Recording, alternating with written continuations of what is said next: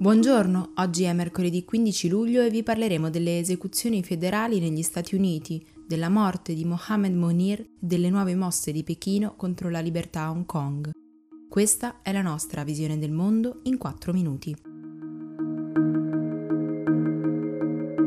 La Corte Suprema degli Stati Uniti ha dato il via libera definitivo alle prime esecuzioni federali interrotte dal 2003 per una moratoria non scritta, Lunedì un'ingiunzione di un giudice distrettuale aveva posticipato le condanne, sottolineando che dovessero essere chiarite ancora alcune questioni legali, soprattutto riguardo il tipo di iniezione letale da utilizzare. La sentenza della Corte ha invece sottolineato che non sussistono i motivi per giustificare l'intervento all'ultimo minuto del magistrato, che dovrebbe avvenire solo in casi estremi. Un anno fa era stato il procuratore generale William Barr ad annunciare la decisione dell'amministrazione Trump di riprendere le esecuzioni capitali di persone condannate dai tribunali federali dopo 17 anni di sospensione.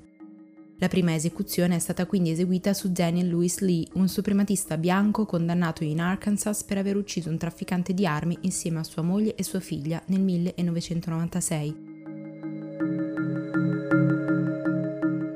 Giornalista egiziano Mohamed Monir, di 65 anni, è morto dopo aver contratto il coronavirus nel carcere di Tora, lo stesso dove è detenuto Patrick Zaki.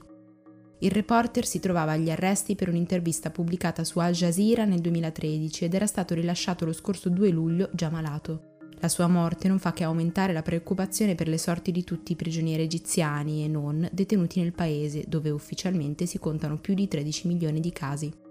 Negli Stati Uniti, invece, almeno 27 governatori locali hanno interrotto il graduale rientro alla normalità e introdotto nuove restrizioni. Il focolaio peggiore del paese si trova in Florida, dove l'ospedale più grande ospita attualmente 400 pazienti positivi, di cui 100 in terapia intensiva. Nonostante questo, la Casa Bianca si rifiuta di mettere in campo misure concrete e l'unico gesto di rottura di Donald Trump rispetto al negazionismo degli ultimi mesi è stato indossare la mascherina. Infine, in generale, nel mondo diversi paesi stanno reintroducendo le misure di contenimento, tra questi ci sono Hong Kong, le Filippine e l'Australia.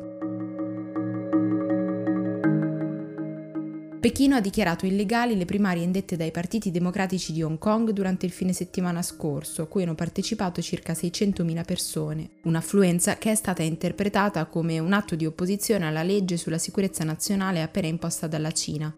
I rappresentanti cinesi sull'isola hanno accusato gli organizzatori delle votazioni di cospirare con le potenze straniere e di voler sovvertire il sistema elettorale. Emma Chargui, blogger tunisina di 27 anni, è stata condannata a scontare 6 mesi di prigione e a pagare 2.000 dinari di multa, circa 600 euro, per aver pubblicato un post in cui, parlando di pandemia, utilizza il linguaggio e la grafica del Corano per invitare le persone a seguire la scienza e non la tradizione. I giudici, nonostante da subito abbia ricevuto minacce di stupro, di morte e insulti, hanno ritenuto lei colpevole di incitamento all'odio tra religioni e razze e attentato al buon costume. Per oggi è tutto, da Antonella Serrecchia e da Rosa Uliassi, a domani.